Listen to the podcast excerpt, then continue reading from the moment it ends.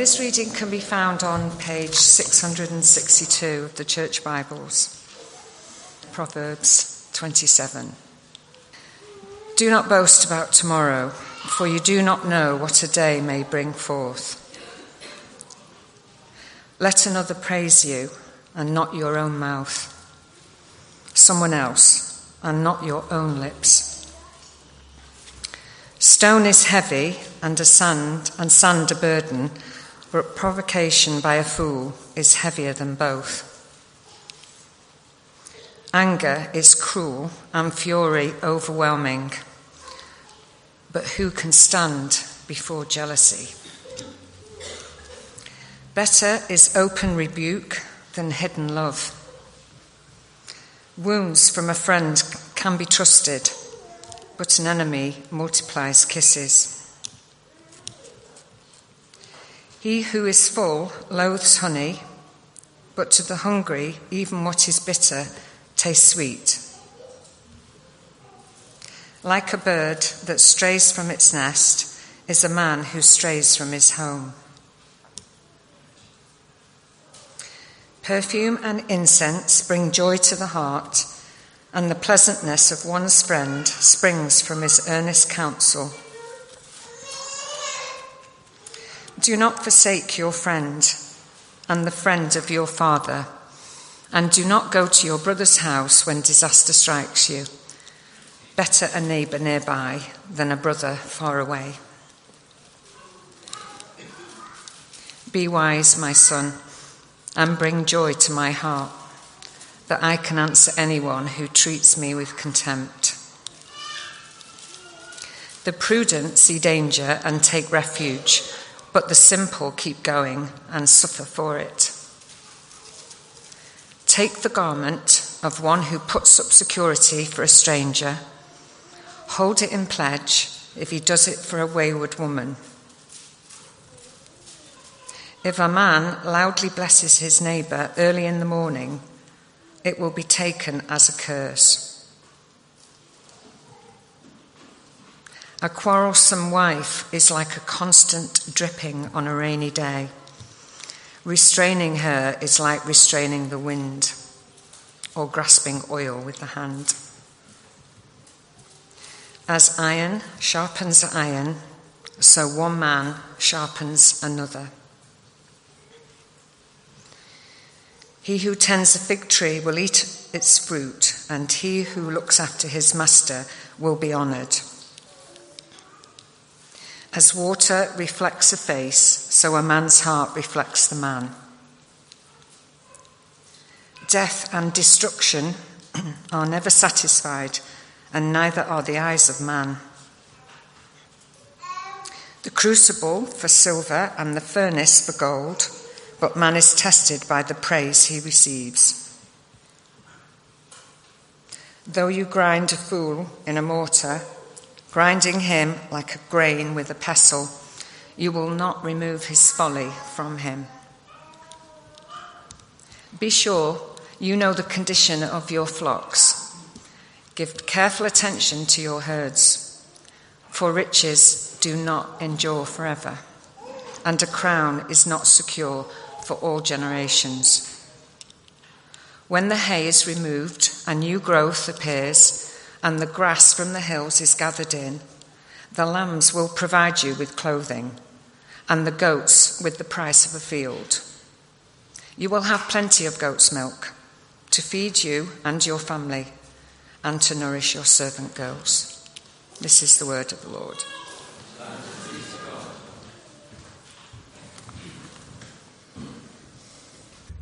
As we stand, hear this word of James, and then we shall pray. If any of you lacks wisdom, he should ask God, who gives generously to all without finding fault, and it will be given to him. And so, Heavenly Father, we pray now on the basis of that promise that you would give us wisdom. Take our hearts uh, to the treasures of wisdom that are revealed in the Lord Jesus.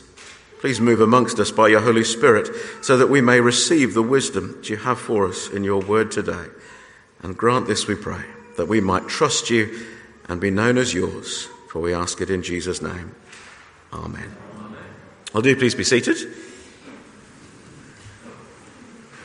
I've shared my welcome to uh, any who are visiting us this morning, especially Isabel's uh, family and friends who've come for her baptism uh, this morning. But anyone who's here over the bank holiday weekend, welcome to you and welcome as well to those of you who are online.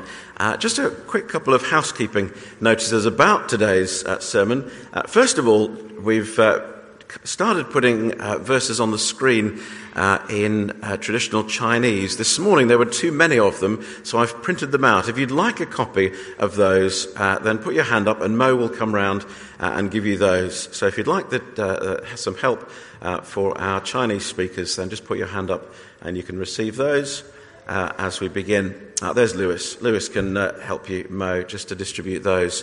the other thing to say is we always love uh, to gather as a family, and uh, uh, children are very welcome always in here. Uh, but if one of them starts winning over me, uh, feel free just to have a little wander in the extension during this part of our service. I have a microphone, which is an advantage, but even that sometimes doesn't win. So just make sure you feel comfortable, but that we can all hear. That would be really, really helpful.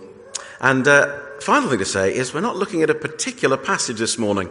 I would normally say, open your Bibles to the passage Mo read, and you'll see as we go that that's, uh, we're approaching things in a different way this morning. So the question I want to ask you as we begin today is how many friends do you think you have? I found when I started to ask that question, it's not as easy a question to answer as you first think. Uh, do you count your childhood friends? Even though maybe you haven't seen them for a few years, for some of you younger ones, a few decades, for those of us for whom it's been a little longer since we left school, you might even barely recognize them at one of those reunions that people organize from time to time. Do you include Facebook friends if you're counting friends when they might unfriend you in a heartbeat if you say something that offends them? Do you include your next door neighbours with whom you're close and always have a friendly word, or your work colleagues who you're very close with? But in reality, with both, you suspect that if you moved house or changed job, actually those friendships would cease to be. How many friends do we really have? And what is it that makes for a good friendship? We're baptizing Isabel later in our service here this morning. Uh, what kind of friends will she have as she grows up? As the father of three teenage daughters, uh, I can tell you that the people they choose as their friends will have a huge influence on them. And we want, if we're parents, to shape, insofar as it's possible, becomes less so as they get older, we want to shape the kind of friends that they make as they grow. We want to help them to make those choices wisely. And as John said a little bit earlier in our service, uh, today and next week and uh, two weeks after that, uh, we're returning to what we do from time to time, uh, mining through some of the key themes of the biblical book of Proverbs. Uh, next time we're looking at words, the time after that at work. Uh, these themes are all intertwined throughout the book. Proverbs is like a, a rope with many strands. Uh, but the aim of these sermons uh, is to follow through one of those themes, one of those strands uh, in the rope, to try and get a handle and a picture of uh, the whole theme. And we're doing that today with friendship. What does God teach us is wise about how we choose our friends and how we can we be a good friend to others. And all of this is drawn from uh, a book of the Bible called Proverbs, uh, which is one of the books that's uh, with several others called the wisdom books. Uh, and God gives us these so that we may find wisdom, obviously. And wisdom, though, in the Bible is not at all about cleverness or passing exams. It's a practical knowledge. It's knowing how to get the most out of life, negotiating its obstacles, making good choices, and seeing the big picture. And so in Proverbs, earlier on in the book, we read this Blessed is the man who finds wisdom, the man who gains understanding. She's more profitable than silver and yields better returns than gold. Her ways are pleasant ways, all her paths are peace. She is a tree of life to those who embrace her. Those who lay hold of her will be blessed. And how do we lay hold of this wisdom? Uh, well, it's not a technique or a skill. You don't go on a course to learn it. Uh, it's something that comes when we devote ourselves to knowing our Creator. Again and again, the fear of the Lord is the beginning of wisdom, and from his mouth uh, comes knowledge and understanding. And when we look into the New Testament, we find that Jesus is the one who fulfills that wisdom promise. He is the one who is truly wise. And so when we come to Jesus Christ and we put our trust in him and follow him, well, then we know the wisest man in the universe who is God's own son. And he helps us by his spirit to live lives that are wise. That is, that make the most of all the opportunities and responsibilities that we've been given. This is a book that will help us to be wise. And we find that wisdom today by turning to Christ, who said, not the fear of the Lord, but rather repent, which is the same thing in his language. Turn back to God and put him at the center of your life, and then come follow me. And Jesus promises when we do that, he will give us all that we need to live a wise life, to live a life that is faithful to him and that makes the most of all the blessings he's given us. So, what does wisdom look like then as it comes to friendship? What, is, what marks a good friendship? What should we be wary of? What should we be aspiring to? Well, the book of Proverbs is a book of parental instruction, cast in the form of a father teaching his son, but it's very clear if you read the whole book that the mother is as involved as the father and that daughters are as much in view as sons. So don't be put off by the form of a father instructing his son. What do we do when we come to friendship? Well, I guess many of us would say when we think of friendship uh, something like this. Many a man claims to have unfailing love, but a faithful man who can find. As many of us would say, wouldn't we, over the years, uh, that actually sometimes we know we've been really let down by those we thought were friends. And perhaps our conscience is twinging even this morning as we know we haven't always been the kind of friend that we ought to be. A faithful man who can find. It's hard to work out what a good friend is. People may say all sorts of lovely things on social media and even face to face in the good times, but will they prove to be a faithful friend when things get tough? Will you be that kind of friend? Because friends are not as common as we would like. A faithful friend who could find. And one of the ways of putting together uh, what Proverbs says about friends uh, is to group together the warnings and then the blessings. We'll do it in that order, uh, so we get to the positive note as we come towards uh, the end. Uh, we're first of all going to listen to some warnings about friendship and then some encouragements about how to find and be the kind of friends that bring for mutually satisfying friendship. Uh, but as we do that, just uh, a note by way of introduction. Uh, in the original language of Proverbs, uh, the same word is used for both friend and neighbour. Uh, and sometimes it's hard to know which word is the best way to translate. Uh, they overlap anyway, of course. before the internet, our friends will always be somewhere physically near us, or we couldn't have known them. It's not, I think, a, a, a surprise that uh, two of the most iconic TV series in modern times have been friends and neighbours. Uh, each in different ways, uh, exploring those overlapping themes uh, and keeping us entranced for years and thousands of those episodes. Uh, these are not things that we find it hard to relate to. They are, in fact, things that we yearn to know how to find satisfaction in. Uh, and equally, uh, uh, friends, neighbours, uh, sometimes equated into the mix as well, is brothers. Uh, friendship uh, extends indeed again elsewhere in Proverbs to your spouse. So, friendship, brotherhood, neighbourliness, the love in a family, all of these things overlap and reinforce each other. We need wisdom for dealing with those God has put closest to us. So let's go through. And as I say, we'll start on the negative warnings about friendship. Uh, there are six that I've identified. Uh, that's not a claim to uh, uh, the right number. You might find some more or think that I've overlapped some of these. But I think you'll find as you hear them that those 3,000 years have passed since Solomon wrote down these words of wisdom. Actually, nothing much has changed in human relationships. He warns us first about fair weather friends. The poor are shunned even by their neighbours, he says, but the rich have many friends. Well, you can see what he's saying, can't you? Exactly what kind of friendship do all those rich people have exactly?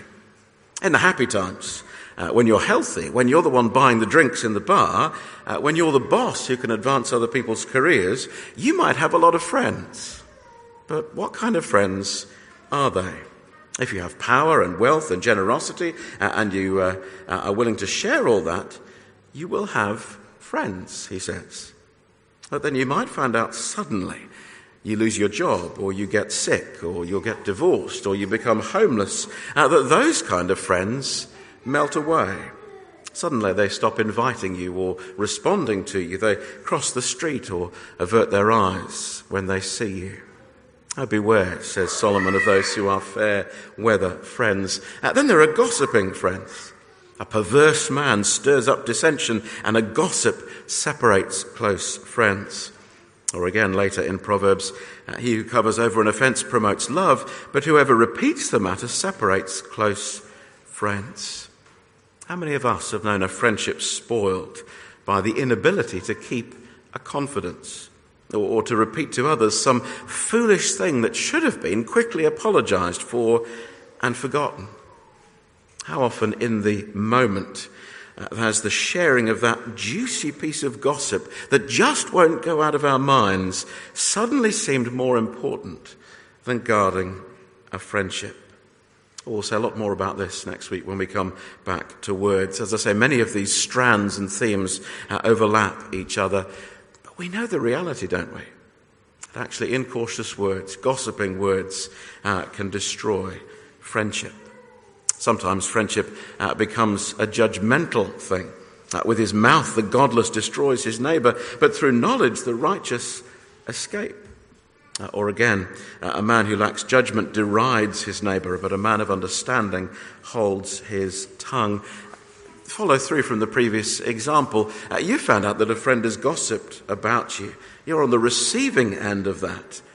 Well, how do you respond at that point?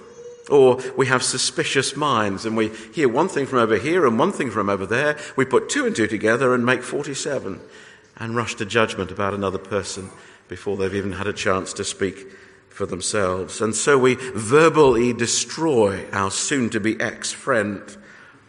And wisdom would say to us hold your tongue, ask your own quiet questions, see if there is another side. We'll come on then the positive side of these things to see as well that the central part of friendship is mercy and kindness, forbearance. If those things are not present, no friendship will last long. We have immoral friends. 1629, a violent man entices his neighbor and leads him down a path that is not good. Or again, this one do not make friends with a hot tempered man. Do not associate with one easily angered, or you may learn his ways and get yourself ensnared. Many of the earlier chapters in the book of Proverbs, uh, in the first nine chapters, warn of sexual immorality and of sharing the company with those who will lead you down that path as well. There's a New Testament proverb uh, that really sums up this strand of warning where Paul says this bad company corrupts good character or good morals. It's a warning as we choose our friends, and especially as we watch the friends that our children bring home, that we know that actually the influence will go both ways, and we can be rightly fearful uh, of making a friendship with one uh, who is uh, hell bent in every literal sense of the phrase, determined only to please themselves or to go the way of the world. Beware immoral friends. Unforgiving friends come next. 1819, an offended brother more unyielding than a fortified city, and disputes are like the barred gates of a citadel. No relationship is perfect whether it's parent and child, husband and wife, friend and friend. And of course, those relationships of blood are harder to walk away from. A friendship, we think, is more easily uh, abandoned uh, when one offends us uh, or transgresses against us. The question, though, comes really both in the relationships of blood and with friendship how do we deal with the reality that people will disappoint us, sometimes actively work against us. How do we respond when we are sinned against? Well, we can be uh, like this unfortunate brother, offended, more unyielding than the fortified city, uh, like brass or bronze. And there is no yielding, no mercy, no forgiveness to be shown. I find one of the saddest things over many years in ministry is the number of times I'll visit a family, often around a, a key time in their life. Uh, maybe it's a baptism or a wedding or a funeral. And we'll find out as we explore the, the family story and prepare for whatever event uh, it is that, we're, uh, that I'm there to help them with. Uh, that there's a segment of the family that just doesn't talk to another segment. Brothers who haven't spoken for 30 years, and suddenly we're trying to work out what to do. Will they both come together for mum's funeral or will they stay apart? Sit in the chapel, opposite sides, whatever it is. Indeed, from time to time, I've had to have the police come to funerals, uh, such as uh, the acrimony uh, between family members. Now, the path of being unyielding, of putting up the barred gates, in the end, hurts everybody. It forbids the relationship from being restored. It leaves the bitterness within. No relationship or friendship can survive without mercy. This is not a proverb to imitate, this is a proverb to take warning from. And we can have shallow friends. Like clouds without wind, uh, like clouds and wind without rain, is a man who boasts of gifts he does not give. Or again, this one, like a bad tooth or a lame foot, is reliance on the unfaithful in times of trouble. Have you got friends like that? They're always promising, but they never deliver. And when trouble actually comes and you really need a friend, well, then those friends are as pleasant and useful as a toothache. We know people like that, don't we? We've been let down like that. Maybe we've been the ones who've done the letting down. Well, really, nothing has changed after three millennia. Uh, the pitfalls to friendship are there just as they were for Solomon. And maybe we found out the hard way that people uh, that we once counted as friends were just that fair weather sort, or they turned out to be gossips, or to judge us, or to lead us down some dark and destructive path. Or they had no capacity to forgive, or it was in the end all so shallow. Or maybe, let me say again, our conscience is convicting us because a memory has lodged itself in our minds that we can't dislodge, and we know that we have lived like this as well. Well, before we come on to the final remedy for that, what about true friendship? Let's look at the positive encouragement from Proverbs, uh, warning us in all those ways of what to avoid, but also pointing us as to what to be and what to look for. And if there's uh, one word that describes the character and blessing of an authentic friendship, uh, I've chosen this word. It's an old fashioned word. You won't find it in a modern translation of the Bible loving kindness.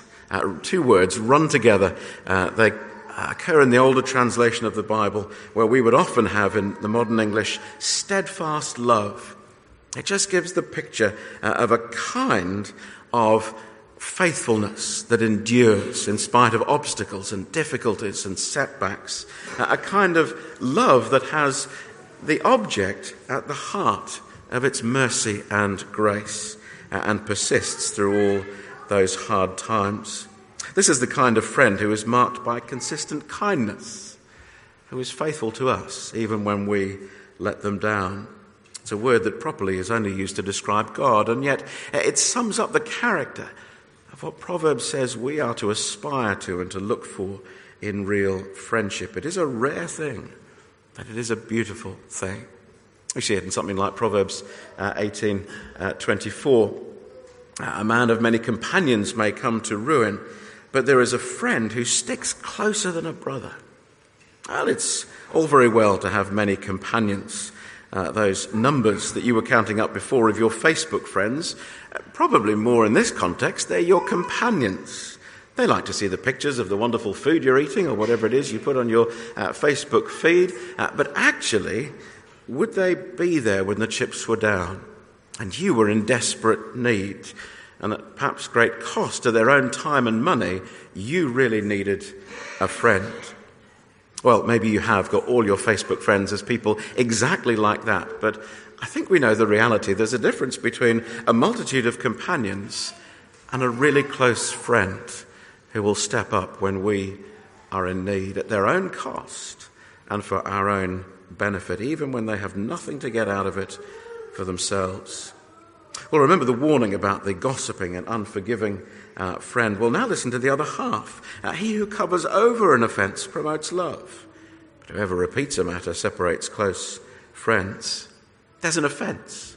It's a real thing. You haven't imagined it. Uh, something your friend does or says that they shouldn't have done, and it's hurt you. It's offended you. What do you do next? Oh, we saw the negative choice under the warnings. Uh, well, here is the positive one. Don't just find other friends and repeat the matter. Uh, that first friendship is, on, is over at that point. No, you cover over the offence if you're a real friend. And that's what we hope our friends will do for us as well. We'll put into practice forgiveness. And in fact, we will find as we do that that the more we forgive, the more love will deepen. Many a friendship and any marriage longer than three minutes uh, will be stronger for the practice of mercy, of forgiveness, of the choosing not to remember the wrongs that we are capable of doing to those who are nearest and dearest to us. Now, that's not a justification to sin that grace may abound. Uh, read Romans if you want to follow the argument on that one. But it is showing us that in God's universe, our merciful God dealing with us fallen creatures, the more we practice forgiveness, the deeper we will grow in love. And that's true in a church family, it's true in our natural families, it's true amongst our friends as well. And what about when life gets choppy? redundancy, divorce, cancer. You don't want a fair weather friend. Instead, you want 1717. A friend loves at all times, and a brother is born for adversity. Now, real friendship is only tested when the pressure comes, when vulnerability is exposed, when need is revealed. Well, then you can be or long to receive the kind of friendship that's marked by loving kindness the steadfast, enduring, God like love that ultimately only He shows to us. And there's such a loyalty in that friendship uh, that it's sustained through the years and even the generations. Uh, do not forsake your friend and the friend of your father. Do not go to your brother's house when disaster strikes you. Better a neighbor nearby or a friend nearby than a brother far away. And remember that cupboard love that we thought of to start with, the kind of people who shun the poor but seek rich friends? Well, here is the double contrast. He who despises his neighbor sins, but blessed is he who is kind to the needy. Now, the first thing that marks a real friend is that they are full of loving kindness, the enduring love and faithfulness that is properly only the character of God Himself. Second, integrity. He who loves a pure heart and whose speech is gracious will have the king for his friend. Not only is a true friend marked by a consistent kindness, but that comes from an inner consistency. What they are with you, they are with others. What they are when they post on Facebook, they will be when they see you face to face. And what they are online, they are with God. There's just a seamless consistency about the person who is a true friend, a pure heart and gracious speech. See, modern life is the enemy of integrity. We can be, can't we, in our uh, disconnected lives, one thing online, another thing at work, another thing at home, one group of friends you're one kind of person with, but the other half of your friends found out what kind of person you were with them, they wouldn't want anything to do with you. Well, the truest friend, says Solomon, is a man of integrity and honesty. When he speaks a word of criticism or correction to you, you receive it because it comes from that place of honesty and love. Better is open rebuke than hidden love, or this famous verse wounds from a friend can be trusted, but an enemy multiplies kisses. So easy, isn't it, to flatter people, to tell them what they want to hear. It takes real love to sit your friend down and say, What you're doing here is wrong, and it will hurt you and it dishonors God and it's not right. You need to change. Now, when we have that sort of conversation, it doesn't mean it's easy to hear or indeed that the uh, result will be speedy. I love 28 23. He who rebukes a man will in the end gain more favour than he who has a flattering tongue. It takes the long view to practice that kind of friendship that's prepared to say the hard things out of love because you care for your friend more than for their flattery. Wisdom, the heart of the book, and also a character of a true friend. Uh, this is why we care about the children, our, uh, the friends our children choose. 1320. He who walks with the wise grows wise, but a companion of fools suffers harm. Want your children to be wise? Make sure they've got some wise friends. Otherwise, the proverb will play out. If all their friends are fools, well, then your child will grow up a fool as well. There's a responsibility here as we shape our children's lives. So we find wisdom by walking with the wise. Uh, I was uh, talking just this week with someone who was very negative uh, about church, justifying their uh, never attending. Well, frankly, that person isn't going to find wisdom if they choose never to walk with the wise. Not that we are wise in ourselves, but rather we look to the one who is the source of all wisdom and grace. And apart from the company of those who fear the Lord and shun evil, well, you'll turn away from the Lord and you'll embrace the evil. It's a proverb that applies just as much to adults as it does to children. And instead of the gossip which corrodes, uh, perfume and incense bring joy to the heart, and the pleasantness uh, of one's friend springs from his earnest counsel. Or this one, as iron sharpens iron, so one man sharpens another. Friendship isn't always about agreement. Uh, there are times when we need to have vigorous debate uh, with each other, and where we will work together uh, as we do that, respectfully and thoughtfully, uh, coming to a wiser place than either of us could have got to on our own. A true friend is considerate as well. Here's a piece of practical wisdom 2517 Seldom set foot in your neighbour's house, too much of you, and he will hate you. A good friend knows when to stay and when to go home again. Or 2520, like one who takes away a garment on a cold day, or like vinegar poured on soda, is the one who sings songs to a heavy heart. A real friend will be sensitive to your spirit. They'll know when to mourn with you, and when to dance with you, and sing with you, and when just to shut up and be with you and not say a word. Friendship. We all need friendships. We all aspire, hopefully, to be better friends. We all carry the scars of others who we thought were friends, but turned out not to be. A faithful man who can find. Oh, maybe we have those burdens. Maybe we find our conscience speaking to us. Uh, the reality is that we're all inadequate when it comes to friendship. That's why I want to close with the one to whom true friendship in the book of Proverbs points and finds its fulfillment and in whom we will find the mercy that we need. You see, Jesus was called uh, a friend of tax collectors and sinners. It wasn't meant as a compliment, but he quotes it and he owns it for himself.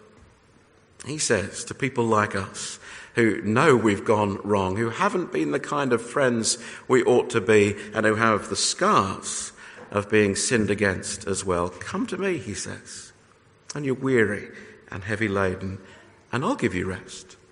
Take my yoke upon you and learn from me, and I'm, you'll find I'm gentle and humble in heart, and you will find rest for your souls. That's friendship, isn't it? Someone who says, I can see you're burdened. Come to me and share those burdens. Well, Jesus is not just a better friend than any of us might be or find. He is God's own Son. And He has come to befriend us. And he's come to befriend not those who are strong and successful, but rather those who know they've fallen short and who know they need only the mercy and healing and forgiveness and new start that he can bring. He's a friend of sinners. That is, he comes for people like us. He's a friend of those who've failed to be good friends. He's a friend of those who don't have a friend to turn to. And what kind of friend is he? Well, those positive characteristics, though they describe normal human friendships, they also point beyond themselves to the one who is the true friend of sinners. He alone and uniquely is perfectly full of loving kindness. I think of some of those individual proverbs. He is the one who sticks closer than a brother. He is the one who covers over our offenses. He is the one who was born for our adversity. He is the one who patiently endures us through the years. He's full of integrity. He has wounds from the cross that could be trusted. So when he says to us, Come to me, turn from your sins, put your life in my hands, we're hearing the words of a friend, hearing the words of the one who alone can heal us and renew us and send us out equipped to be that kind of friends, uh, those kind of friends to others. He is the very wisdom of God, and we can know God's wisdom as we trust Him with all our hearts. He's the ultimately considerate friend who will never abandon us or turn us away. He said to his own disciples uh, on the night before he died, I no longer call you servants, because a servant does not know his master's business. Instead, I've called you friends, for everything that I learned from my Father, I've made known to you. You didn't choose me, but I chose you and appointed you to go and bear fruit, fruit that will last. Then the Father will give you whatever you ask in my name. This is my command love each other. Don't we need a friend like that? Well, we have one in Jesus. And as we come to him, as we turn from our sins and put our trust in him, we will find one who brings us to know God personally, who knows us, who forgives us, who accepts us, who equips and sends us into the world and says, Love each other. Let's pray.